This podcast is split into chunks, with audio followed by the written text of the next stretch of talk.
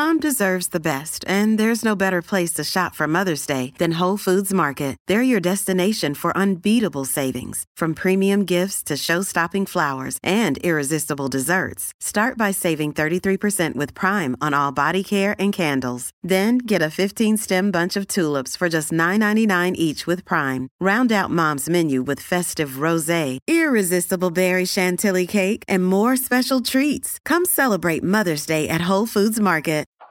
Robots Radio presents. In 1993, director Chris Columbus and star Robin Williams bent the rules of comedy to critique the culture of American marriage in the 1990s. In 2020, we continue our journey through the springtime of swill with the third in a line of bottom shelf bourbons. The film is Mrs. Doubtfire, The whiskey is very old Barton 90 proof. and we'll review them both. This is The Film and Whiskey Podcast.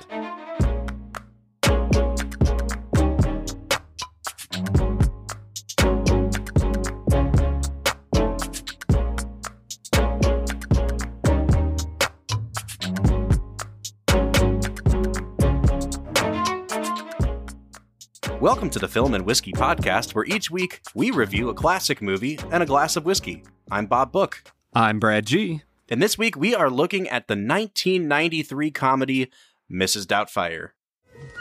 Miss Helen? The water's boiling. Hello! Ah! Oh, I'm sorry to frighten you, dear. I must look like a yeti in this getup. Brad, we are in the middle of a series that we're calling the Springtime of Swill. We are working our way through, I think, 10 separate bottom shelf whiskeys on our whiskey reviews. Wait a second. You did not tell me that this was going on for 10 weeks, Bob. Yeah, we're gonna do it just all the way till the end of the season, which I think uh, is is the beginning of June. So I think we're smack dab in the middle of ten bottom shelf whiskeys. Well, it seems like this would be the right time then to bring in probably one of our favorite actors of all time, none other than Robin Williams. Bob, it f- feels like we need a name for this because we're doing four Robin Williams films in a row. I know I couldn't come up with anything clever, but I thought that you know. Uh, someone had asked me at one point if we were going to do Mrs. Doubtfire, and I was like, you know, that would be such a fun movie to do. And then I started thinking about the fact that, you know, it's been since 2014 that the world has been without Robin Williams, and I thought it was time for us to maybe do a little series on one of our favorite actors. Brad, I got to tell you, it was really hard to pick the four movies to go into this set that we're doing here. And I had to kind of pull out some ulterior motives because we're going to be looking at his 1990 film, Awakenings. And that is one of my all time favorite Robin Williams movies. And I feel like no one has seen it. And so in order to like smuggle it into our podcast, I said maybe I should like wrap it inside three other Robin Williams films, like a Trojan horse of Robin Williams. so yeah, we we're gonna do Mrs. Doubtfire, we're gonna do Aladdin, we're gonna do Awakenings here in a couple weeks, and we're gonna do Good Will Hunting, the movie for which he won his Academy Award. It's not your fault, Bob. it's not your fault, Brad. Man, yeah, I am I'm crazy excited. I mean, Robin Williams was an icon of our generation. Like, you know, both of us being born in 1990, his film career obviously started before the 90s, but it really feels like he kind of came into his own in the 90s. He he really hit the big time on the silver screen and not just on television. I mean, I will say I remember watching Mork and Mindy growing up. Like Robin Williams is indelibly marked on my childhood. And so I'm just so excited to get into some of his filmography here. Absolutely. And I mean, like, you know, we're going to be leaving out movies like Dead Poet Society, which I hope to get to at some point in this podcast. But I think what we have here, especially in Mrs. Doubtfire, is maybe the performance that he is going to be best remembered for. You know, we look at the genie in Aladdin, and, you know, that's an animated performance. But if you want to see Robin Williams in all his glory, I think the first place I might point somebody would be Mrs. Doubtfire. As far as Mrs. Doubtfire goes, this is a movie that, you know, Bob, you haven't asked me yet. I actually have seen parts of it before. Haven't seen the whole thing, but I've seen enough of it to know the gist of what's happening. You know, there's there's all sorts of stuff going on. But I would agree with you, Bob. This might be his most iconic role outside of the genie in Aladdin. Absolutely. And Brad, I'm not surprised to hear you say that because I think that this is one of those movies that has been just kind of in syndication and circulating around cable TV for years and years and years. I feel like this was always on some channel, you know, throughout my childhood. And I honestly can't remember the, you know, if the first time I saw this was actually sitting down to watch it like on a VHS tape or if I just caught it in bits and pieces the way you did, Brad. So this would be the first time then, if I'm understanding you correctly, that you watched this movie front to back. Yeah, it it actually is the very first time, and I'm really excited to get into America's favorite segment. Brad explains. not, not just our favorite segment, America's favorite segment. If you're if you're new to the podcast, Brad explains is pretty self-explanatory. It's where Brad breaks down the plot of the movie that he has just seen, oftentimes for the first time. And I think this qualifies since Brad had never seen it in one sitting. So Brad, would you walk our listeners through the plot of the movie Mrs. Doubtfire? So the movie Mrs. Doubtfire, uh, it's about a married couple named Daniel and I can't think of Sally Field's name right now. I think it's Miranda. Miranda. Yeah, it is Miranda. Good job, Bob. Thanks, man. So uh, Daniel and Miranda are married, and then they're not because Daniel is very irresponsible and he acts like a child, and he's a comedian. Um, well, kind of a comedian. He he does line readings for animated shows, and he gets fired from his job, and all sorts of you know stuff goes on. And in the end, Miranda and Daniel just fight all the time. And so she tells him that they're going to get a divorce. He gets kicked out. And in the proceedings in the courts, they decide that Daniel can have one day a week on Saturdays with his kids. And he, at the very least, he might not be the best husband, but he absolutely adores his children.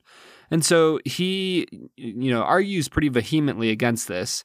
But after a few visits with his kids, he finds out that Miranda is hiring a nanny to stay with the kids in the afternoons from like 4 to 7 p.m. while she's at work. So, needless to say, Daniel switches up the phone number that you're supposed to call on the newspaper ad. And so he finally calls in as the, with this soft female accent and he presents himself as Mrs. Doubtfire and he gets the job and is the most loving, caring, kindly, harsh like strong backbone older English woman that uh, comes in and, and unites the family and makes them all better people. And through all of that, he slowly earns the trust of his family back. And by the end of the movie, obviously he he's found out after a while. Um, but they leave it off that you know Daniel and Miranda don't get back together, but they seem to be in a good place where they they have a more even footing in how they're going to care for their kids and move forward in their lives. I think that's a great explanation. Thank you for Brad Explains. So I want to get into talking about Robin Williams because you you can't go anywhere in this film without talking about him. He is in, I believe, every scene, but maybe two that they kind of cut away to Sally Field's character. But he owns this movie. And Brad, I just want to get your initial impressions of Robin Williams' performance in this film. I mean, meh. He he's like just okay. Uh, Bob, come on. this is Robin Williams at the peak of his powers. Like he is able to command the camera in every single instant of this film. And like you said, this film is very uh, first person oriented. It's not filmed from his point of view, you know, like from his eyeballs, but it's kind of filmed from his perspective in almost every single scene of the movie. You see what he sees, you learn information as he learns information. And his reactions are so genuine and so honest. I, I, think the most beautiful thing about Robin Williams isn't necessarily his comedy, it's his ability to take any situation and treat it honestly. I, I think that's what I love most about him as an actor. And you see that just full throttle in this film. I think it's really interesting that you say that, Brad. I remember there was I don't remember what film it was that we were talking about, but you kept using the word sincere to describe the actor that we were talking about that day.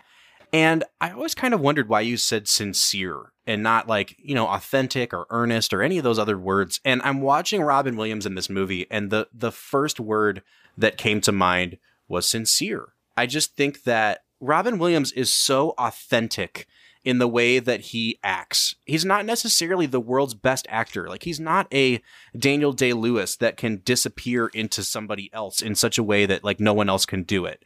He's always playing Robin Williams in every role that he's in. But the thing that I love about it is that he plays it so vulnerable. Like you can when you're looking in his eyes in that first scene where Sally Field tells him that she wants a divorce, you're looking right into his soul. Let's take a vacation together with the kids as a family. Get you away from work. You're a different person. You really are. You're great. Oh, Daniel, our problems would be waiting for us right here when we got back. We'll move. And hopefully our problems won't follow us. Daniel, please don't joke. Okay?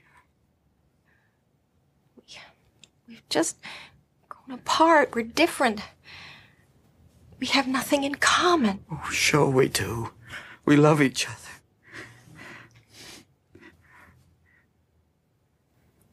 Come on, man. We love each other.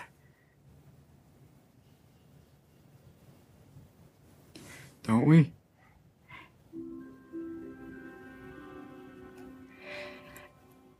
I want a divorce.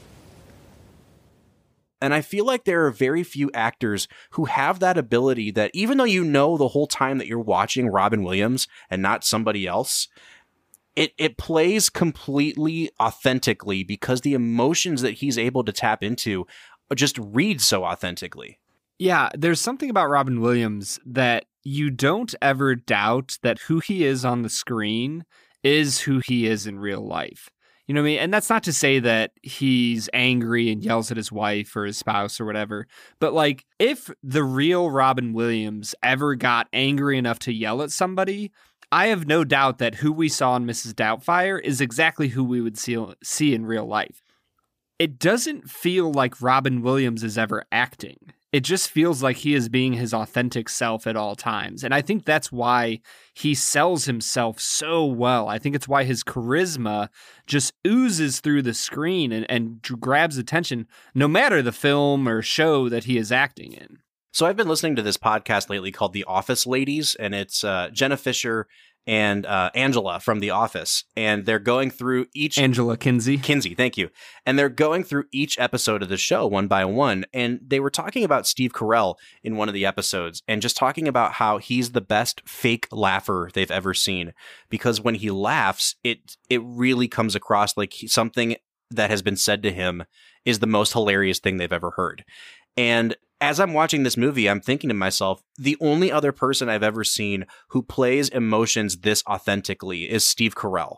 And I don't like, I'm not advocating for a remake or anything like that, but it's so rare to see a person that taps into their own kind of experience and soul in the way that those two guys do.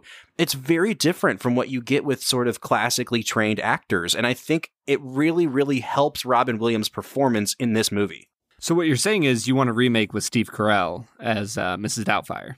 If they did remake it, I think he's the only person that I would approve of in this role. All right, so Brad, I want to talk about the director of this film, Chris Columbus. This is actually the third Chris Columbus movie that we've done, not just on this podcast, but this season.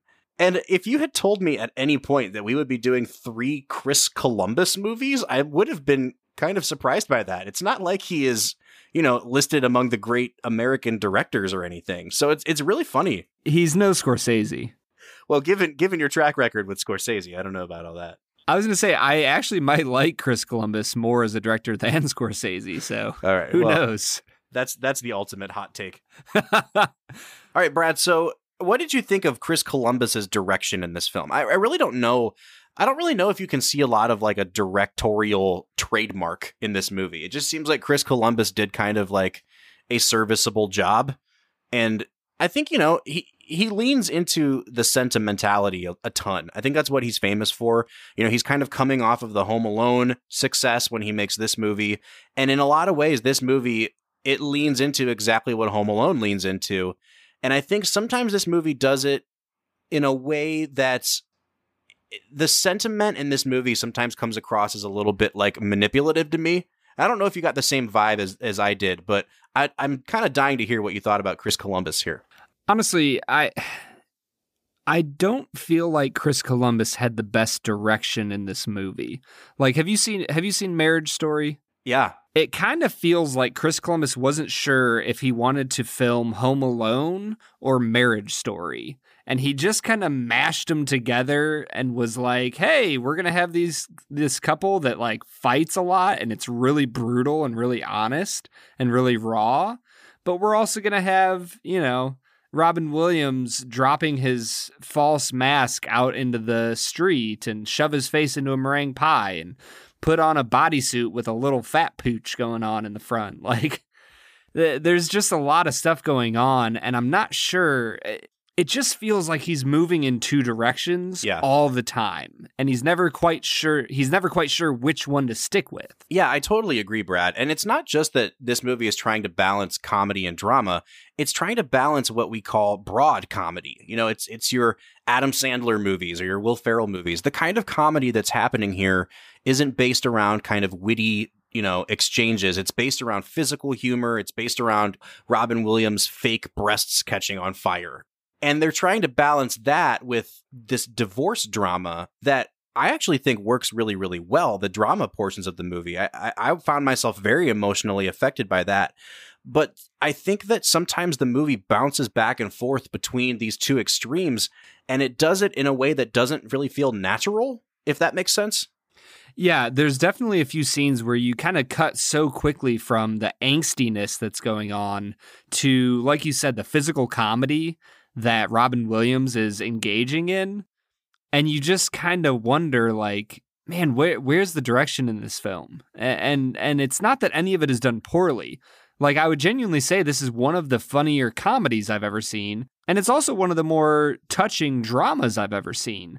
But when you slap them so close to one another, I really struggle with with loving the fact that they're so close together. Yeah, Brad, and you brought up the movie Marriage Story, and I actually think that Marriage Story kind of owes a debt of gratitude to Mrs. Doubtfire because what this movie does well and what a lot of movies at this time weren't doing was portraying divorce between two kind of mature adults as a real viable option. Like you said, at the end of the film, they don't get back together and it's presented as okay and that they can still have a healthy family dynamic. And I, I found myself very emotionally affected by that.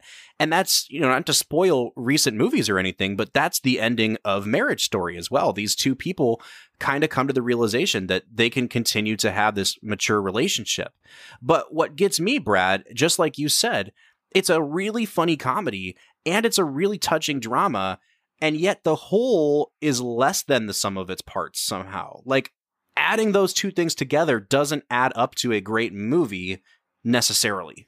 Well, I, I think a big part of it is the fact that comedy has really evolved over the past 20 years. And I think that the last like major slapstick physical comedy type of movie that really succeeded was The Hangover in 2009. And so since 2009, you haven't really seen any pure comedies do super well at the box office. And I think it's because other genres of film have kind of subsumed comedy into their own genre and they give you small, witty, comedic elements to their films, but it's still an action Marvel movie, or it's still a drama, or it's still a horror film, but it has bits and pieces of comedy in it that make you laugh. And so I think that the American consumer has grown to want more from their comedies. And so honestly, I feel like Mrs. Doubtfire is a very early version of that but they didn't really know how to integrate the two types of movie that they were shooting for. Yeah, and and I don't really know if if I agree that it's because it was so early on in that process. I think a lot of it does come back to falling on Chris Columbus as a director. And I think in the hands of a better filmmaker, the the balance of those two things would work a lot better. And I think that there are just some filmmaking decisions. You know, we talked about this with John Hughes a little bit, where he makes these filmmaking decisions that completely pull you out of the world the film is trying to build. And I think for me, I didn't even mind that long bit where you got Robin Williams doing all those impressions for the lady, like the court mandated visitation lady. What do you mean you do voices? Well, I do voices. Yes! We've come to this planet looking for intelligent life. Oops, we made a mistake. What happened to be in America? Don't ask for a green card. I want you in the worst way. Well, this is certainly a rough meeting, and it's not going very well for me, I'll tell you that. Hey, boss, give it a chance. She's going to loosen up any moment. Look at me right now, Moneypenny. I want to undo that bow and get to know you. I'm crazy to make a deal with you. Nancy and I are still looking for the other half of my head. Idiot! You're doing it. I'm sitting on a gold mine. Don't make me smack you, sweetheart. I'll do it. Figaro. I do a great impression of a hot dog. Mr. Hillard, do you consider yourself humorous? I used to. There was a time when I found myself funny. But today, you have proven me wrong. Thank you. I thought that was hilarious, but the part that really got me was when he goes to his brother's house for his makeover and they're trying out like eight different looks. And there's one specific look where they dress him up like Barbra Streisand. And he spins around in the chair and he breaks the fourth wall and he sings a song to the camera. But it's like, I hate that you made that decision, Chris Columbus. Like, I hate that you are actually pandering to us in such a way that you're going to have Robin Williams look at the audience to sing this throwaway jokey line. Like it completely pulled me out of the world this movie was trying to build. And I think it's a really cheap trick when directors do stuff like that because then it introduces like uh, you know it introduces so many questions into the internal logic of the movie that just don't belong I mean, they did that in the Treasure of the Sierra Madre, and you still gave it a ten they out of 10. did ten. and so- I, I will always say that that was a stupid directorial decision yeah, no, Bob, I, I would agree with you. There there's a lot of things that Chris Columbus does in this movie that I I don't know what it is. I think Chris Columbus is an above average director that somehow stumbled onto like two or three of the best scripts and just turned and and turned in some of our favorite movies of the 90s. You know what I mean? Like when you look back, Home Alone and Mrs. Doubtfire, like those are iconic 90s movies. But the first one I think was made by its amazing script, and the second one was made because Robin Williams was in his element. Yeah, and I completely agree with you, Brad. I think Robin Williams is shining in spite of a lot of things working against him. Like we already talked about, the movie goes back and forth with such a whiplash that it shouldn't work. And the only reason that it kind of works is because he's so committed to this part. And I think the same thing can be said about like all the sentimentality. Like there were a couple moments in the movie where Howard Shore's score comes in, and I love Howard Shore. You know, the guy did Lord of the Rings, but I was like, wow, this is a really, really tacky and cheesy and over the top sentimental score. And it felt like Chris Columbus was just trying to force us to feel things.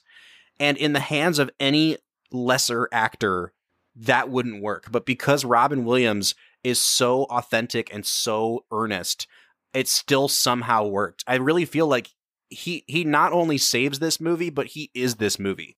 But I will say, I, I did enjoy some of the other performances in this movie. So, Bob, I kind of wanted to pick your brain a little bit about how you felt about some of the supporting roles in this film, such as Sally Field.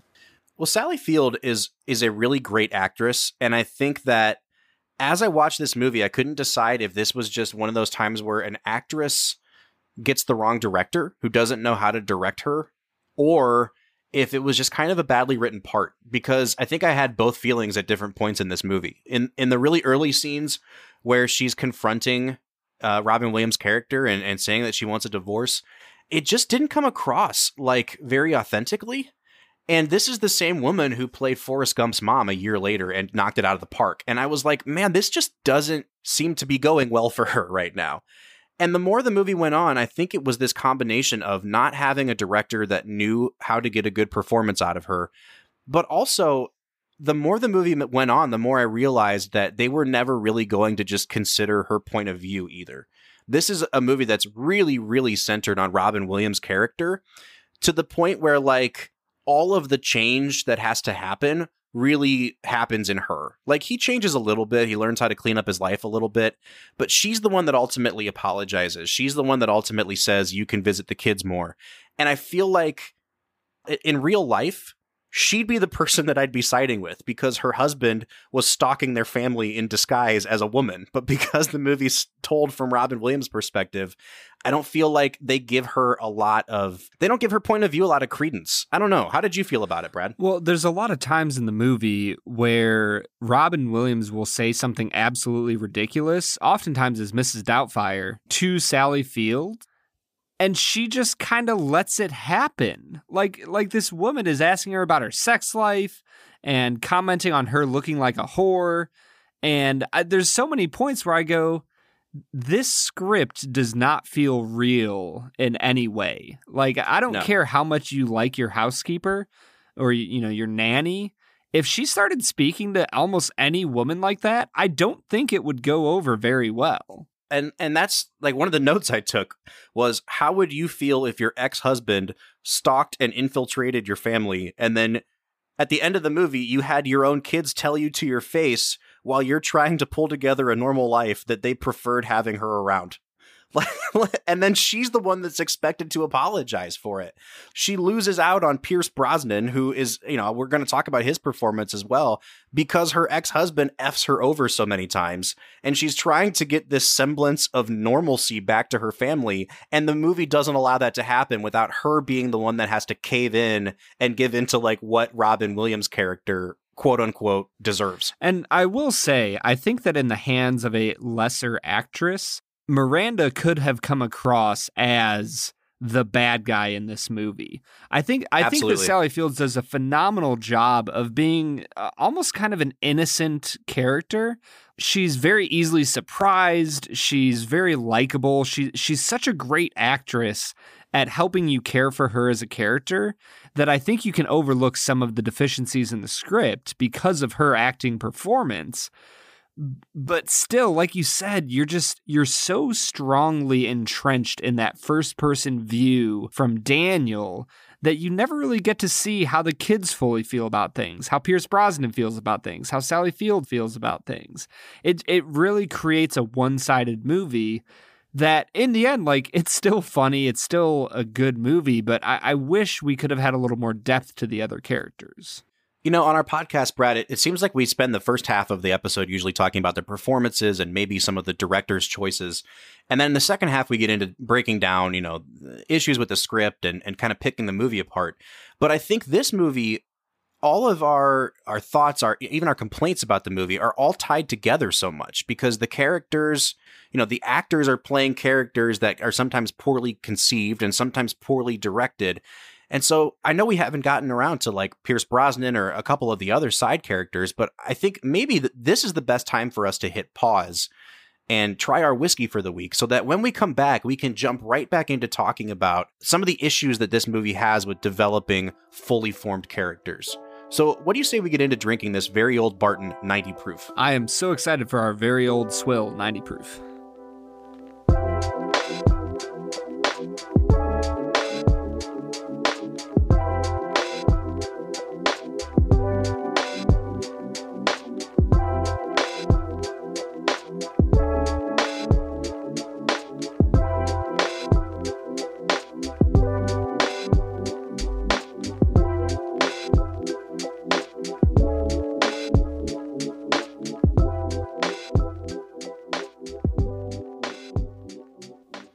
Right, so today we are checking out very old Barton 90 proof. Now, Brad, we are in the middle of our springtime of swill, as we've talked about, and this is the third in the very old Barton line that we've tried.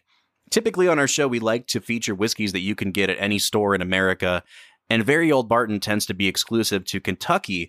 But because we have invested so much in this very old Barton line, we're trying to work our way through. So today we're doing the 90. Later on this season, we're going to finish it out with the 100 proof. What are your thoughts so far on the very old Barton line, Brad? You know, Bob, I, I've been intrigued by them. They're they're not that bad. They're not that good. I, I like the name. It's a cool name. Uh, but overall, it's a decent whiskey line. I am excited to move up four points from the 86 to the 90, and I'm honestly even more excited to get to that bottled and bond proof of 100. Well, we'll get there, Brad, but today we're going to check out this 90 proof. We both have it poured out here in front of us. This definitely qualifies for the springtime of swill. We're trying to hit about that $15 mark or less. And uh, I'll reveal the price later, but let's just say Very Old Barton is comfortably in that range. So, Brad, what are you picking up on the nose of this whiskey? Honestly, I've been I've been kind of sniffing it throughout the episode so far. I'm not getting a ton on my nose. A, a little bit of caramel, like just hints of it. Um, the ethanol isn't overpowering. You know, it's not super high proof, but you can definitely smell it. I honestly, it's not an impressive whiskey so far. So today, I thought that I would change up the glassware that I typically use. Um, you know, most of the time I use these kind of cool angled glasses that, that kind of look like a Glencairn, but they're more, I don't know, pointy. And today I thought that I would just try a rocks glass, and I dumped this into a rocks glass, and all I could pick up on it was ethanol. It was really harsh. So I went back to using my standard glass, and what I'm getting here, it's definitely darker than the 86. It has a lot more character. Like just on the nose, it smells like it's it has it's been aged longer maybe it says that it's six years uh, in age on the bottle here but um, i'm not getting a ton either brad i got a lot of spice a lot of maybe some pepper like black pepper kind of notes and then i got a lot of vanilla extract like not just vanilla scent but if you open up like your spice rack and take the vanilla extract out it smells like concentrated alcoholic vanilla to me i actually really like it though i think it's really sweet it smells better than the 86 did and knowing that we're in the springtime of swill, I think I'm going to give this a seven on the nose. Yeah, I'm going to go ahead and give it a five and a half. I, I'm not getting enough on here to be impressed. Um, but you know what? Let's just get into the taste and see where it takes us. Okay. Yeah, that's not bad. Um, I don't get a lot of sweetness on this. It definitely has a lot more alcohol content to it or alcohol flavor to it than the 86 did. It doesn't give me quite the Kentucky hug that the 86 did, but I definitely feel that alcohol burn in my mouth throughout the whole process. It's kind of thin, it's not super sweet, and it has a, kind of a more oaky flavor. Like it tastes more like on the bittery wood side than it does on the kind of sweet caramel vanilla side to me. You know what though, Bob? Like that's actually not that bad Hmm. for a swill whiskey. Uh, like if this is your bottom shelf whiskey, I, the flavor's okay. That oakiness is kind of nice. That little hint of vanilla kind of uh, sweetens the palate a little bit. I'm gonna give it a seven on taste. It, it's not great, but it, but it's solid. Yeah, I'm to give it a six on taste. I'm right there with you, Brad. This is not bad whiskey by any means. And even the description of the nose or, or the taste, I don't mean anything bad by that. I just don't think that it's as sweet as I would like it to be. Uh, and that takes us into the finish. The finish on this is really short, like really short. Uh, it's very mouth-watering. It doesn't have a drying effect, but it also isn't very distinctive. The only thing that I'm really getting is as I kind of breathe out afterwards, I can kind of taste and smell a bit of smoke on it that I wasn't expecting. And I really like that. Um, I, I do like smokier bourbons. And that's not something that I really tend to expect in a bourbon that costs $15 or less. So I like the finish probably more than I like the taste, to be honest with you. And I'm going to give the finish a six and a half. Yeah, I'm going to move back to the five and a half. Uh, I think the finish is okay. It is, like you said, very thin. I'm not picking up on that smoke that you're talking about, though. Um, and I wish I was because I, I love a good smoky whiskey. Um, five and a half for me, just decent. All right, so that takes us into our fourth category, overall balance. That's where we look at nose, taste, and finish all put together. And we try to determine if anything kind of stuck out from the pack for good or for bad, or did they all kind of marry together and make a nice, pleasant experience all the way through? You know, Brad, this is not a bad whiskey, and that's kind of the best thing I can say about it. And really, what I don't really know what more we could expect from a sub $15 whiskey. So it's it's fairly well balanced, but it's just not great. So I'm gonna give it a six on the balance. Yeah, I, I'm kind of right there with you. I'm just going to stick right in the middle. It's five. It, it's okay. It's decently balanced. Um, nothing moved from the nose to the palate to the finish that surprised me, uh, but nothing, uh, you know, impressed me either. So I'll just give it a five. Um, and then I, I'm really curious to hear this price point, Bob, because I'm I'm I'm itching to get to that value score. So the last time I was in Kentucky, I tried to pick up the whole line of very old Barton, and the only size that they had for the 90 proof was a liter. So I'm using a liter bottle here, and this liter cost me $15.99. So if we do the math and we kind of figure, you know, a fifth is three quarters of that, we're talking about 12 to 1250 for a fifth of this whiskey. And Brad, I'm kind of in a weird spot with giving this a score because I think that the 80 proof at $10 was a phenomenal value. And this 90 proof at $12, it seems like it should be an even better value, but somehow I think I was expecting a little more out of this whiskey. And so I feel like I would almost give the 80 proof at 10 a higher value score than this one at 12. Does that make sense? No, it totally does. I, I think when you are when you're looking at everything up to $15, I think it's okay to discriminate between, you know, a 2 to $3 difference and say, "Hey, like that lowers your value score a decent amount." If this cost you 9.99, you might give it a higher value score, but when you're at 12, 13 bucks, you're you're kind of going to go, "Yeah, not my favorite. I think I'll pass this time. I'll just get the uh, 80 proof for a few bucks less and call it a day." Well, and that's the thing. I think for another two dollars, you could get a, a different ninety proof whiskey, which would be Heaven Hill Green Label. And I prefer Heaven Hill Green Label to this. It's it's kind of the same consistency. Heaven Hill's still a little bit thin, but it's a lot sweeter, and I feel like it's a lot more well rounded of a flavor. But at the same time, Brad, I mean, we're we're doing the springtime of swill here for twelve dollars. Can you really get a better ninety proof six year whiskey? I don't know. So you know what? I think I'm going to give it an eight on value. It's still a good value because you really just can't get whiskey for much cheaper than this. Yeah, I'm going to give it a six on value. I, I think it's decent, but like you said, there's other whiskeys out there for this price that I do think are better. And so, especially like you look at that Heaven Hill Green label, and I'd put that quite a bit higher than this. Uh, so I, am just going to stick it a six. Um, it doesn't mean that it's a bad value, but it's not necessarily my top value.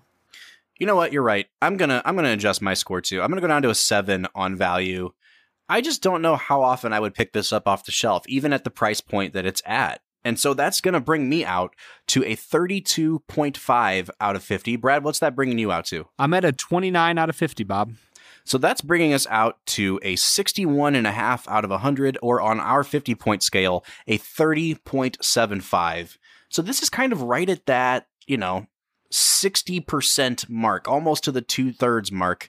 I think that's probably a fair place to put it. I think this is above average for what you would get at this price point. It's just not a great whiskey. Yeah, it's decent. I like this is something I would use as a mixer. You know, honestly, the other day Haley and I made some bourbon infused whipped cream, threw it on some coffee, put a shot of bourbon in there, and we used Heaven Hill Green Label for that, and it was delicious. I could see myself using this for that as well. So it's a solid whiskey. It's just not overwhelmingly good. Would you recommend? I I would recommend. Yeah, I would recommend as well. Yeah. I mean, as long as you're not buying this as like your only bottle of whiskey and the only thing you have to rely on, it's a solid addition to your shelf of whiskey, especially your bottom shelf of whiskey, but it's not really anything more than that either.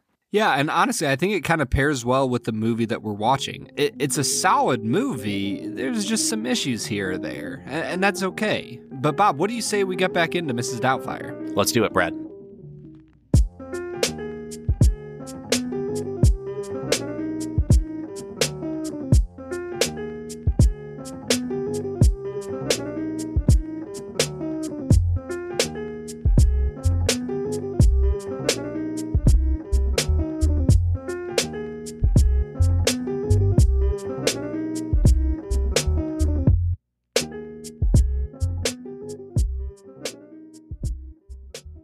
All right, so that was very old Barton 90 proof, a whiskey that we both recommend. Uh, and we're getting back into talking about Mrs. Doubtfire, which I have a feeling is a movie that we would also recommend, but that we probably both feel the same amount of like eh towards. This is a good movie, Brad, and I just I'm really surprised by the list of complaints that I have because I don't want to sound like I'm just nitpicking, but I do think that this is this is a very flawed movie that just happens to feature one of the most inspired performances ever committed to film. Yeah, I I feel like you get Robin Williams at his peak here, and he really drags the film, you know, up into the upper echelon of like people's favorite movies from the 90s. But man, oh man, outside of that, the movie's a little bit rough. And, and that's okay. That's fine. I, I, think it suffers from a, a rough script. I think you pointed out that the music uh, it just doesn't always hit the right notes for me. Um, but overall, the, this movie, I just don't know what to do with it, Bob. I'm really flabbergasted. Yeah, and I think one of the areas where this really comes to a head is with Pierce Brosnan's character. And first of all, you know, uh, I, I told Brad this. I texted Brad as we were watching this movie in our own separate homes. Pierce Brosnan in this film is an incredibly attractive man. I mean, He he's went- he's beautiful. He went on to become James Bond, but this is this is a pre-Bond Pierce Brosnan.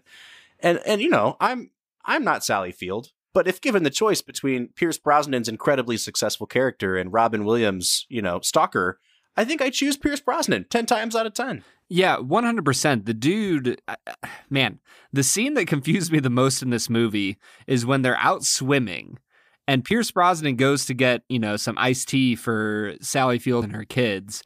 And his buddy at the bar is like, huh, Hey, Pierce, are you banging that chick? You know, I didn't think you hung out with girls who had kids. And Pierce Brosnan, for half a second, you feel like he's going to be the bad guy who's like, oh, yeah, I'm just waiting until I can get rid of him and we'll throw him off with her stupid husband and I'll take her off to Aruba or something. Like, like it feels like that's where it's going. But Pierce Brosnan has this really weird like set of lines where he acts intimidating but he says really loving lines and and I don't know what to do with that scene. He's like, "Uh yes, most women would only draw my attraction if they didn't have any children, but by gosh, I love these kids. They're the best things ever. Look at that girl. She's so cute." And I'm kind of like, why are you like being intimidating but loving at the same time? I I was I didn't know what to do with him, Bob. Well, and again, I think this is like I said, that's where the, every problem with this movie comes to a head because Pierce Brosnan is trying his darndest to make a fully formed character out of something that is really confused on the page. They they try to manufacture a villain out of a guy that ends up being a genuinely good guy and who would honestly be a better father to these kids in terms of providing a stable future than Robin Williams would. He seems to really care about Sally Field. He seems to really love these kids. He obviously can provide, you know, alongside Sally Field. And the way the movie kind of dispatches him at the end, Robin Williams basically tries to kill him. And you assume that at that point, once he finds out that her ex husband is in drag stalking them, that he breaks up with her. And yet, we're supposed to root for Robin Williams in this scenario, where, you know, Robin Williams tries to prevent Sally Field from dressing provocatively for him, for even going out on a date with him, obviously for, you know, consummating anything with him. And we laugh alongside that, but at the end of the day, like they are adults who are divorcing and she has her own free will. She can make her own decisions. And it's not as if she's cheating on him. I don't understand exactly why we're supposed to think of Pierce Brosnan as the enemy here, aside from the fact that we know Robin Williams wants to win his family back. But at the end of the day, he shouldn't be the one that has control over all those things.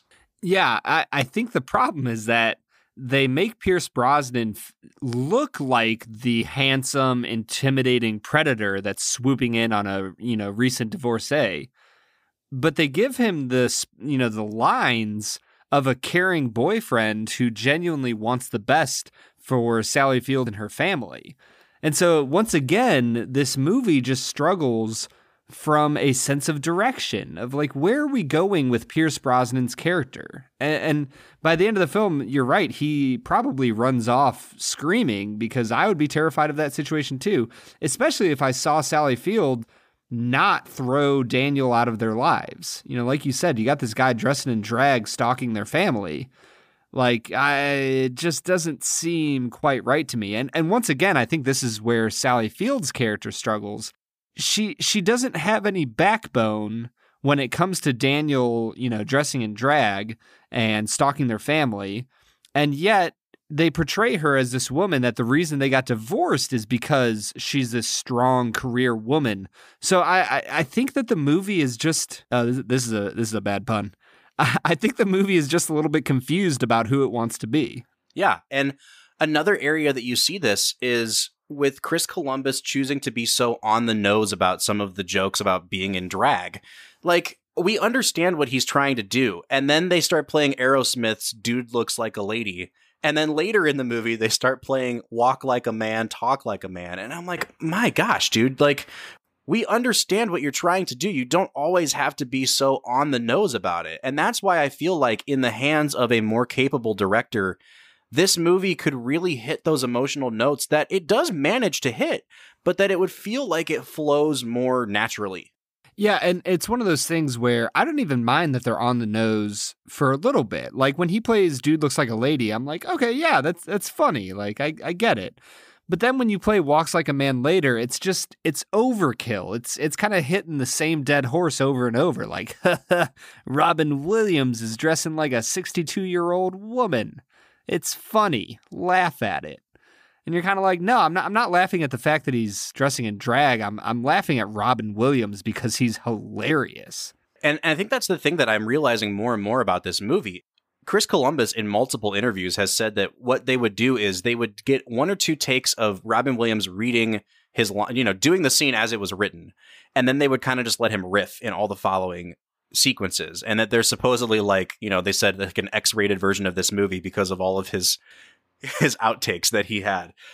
But what I'm realizing is that everything I love about this movie is actually Robin Williams just infusing this character with so much life and vitality the sequence in his apartment where he has to play both Daniel and Mrs. Doubtfire for the lady that's doing the inspection.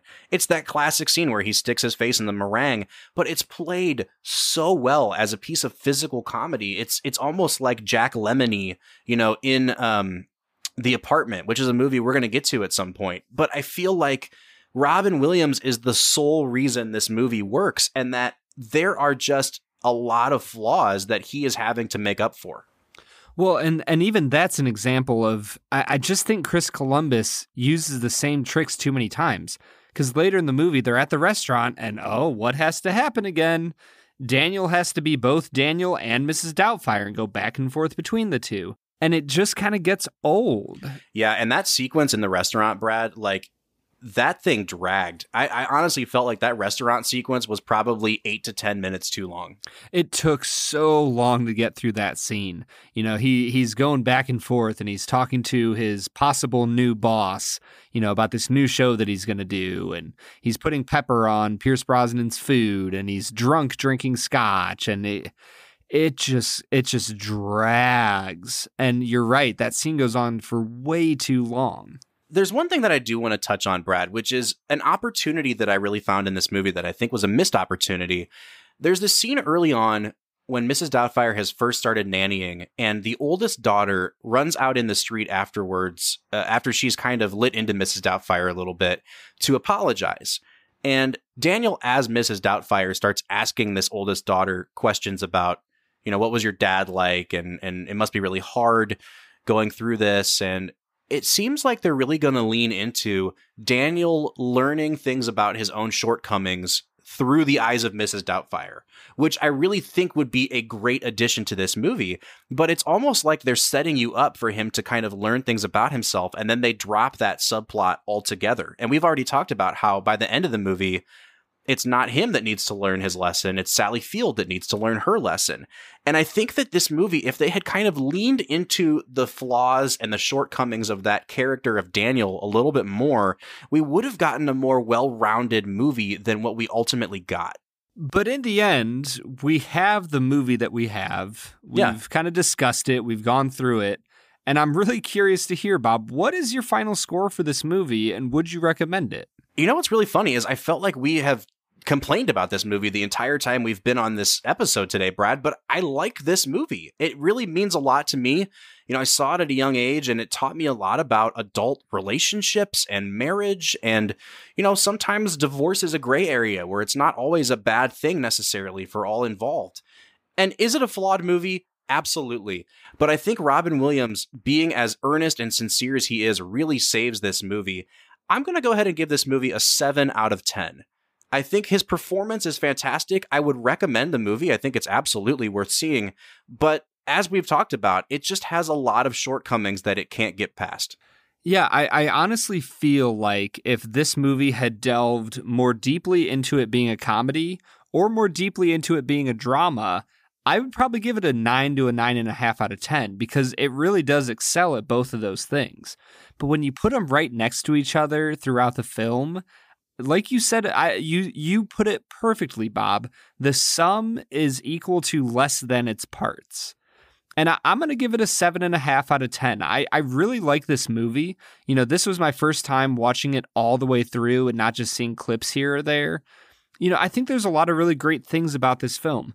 We didn't comment on it, But I actually really, really love the child actors in this movie. I love the oldest daughter. I think she shows a lot of depth and quality of character. I mean, the the way that she interacts with her dad throughout the film, with Mrs. Doubtfire, I, I think she's very tender and caring you know the the youngest daughter who goes on to play Matilda at some point and other kind of famous child actor roles she is so sweet and her voice is just so endearing and I, and I think she delivers her lines well.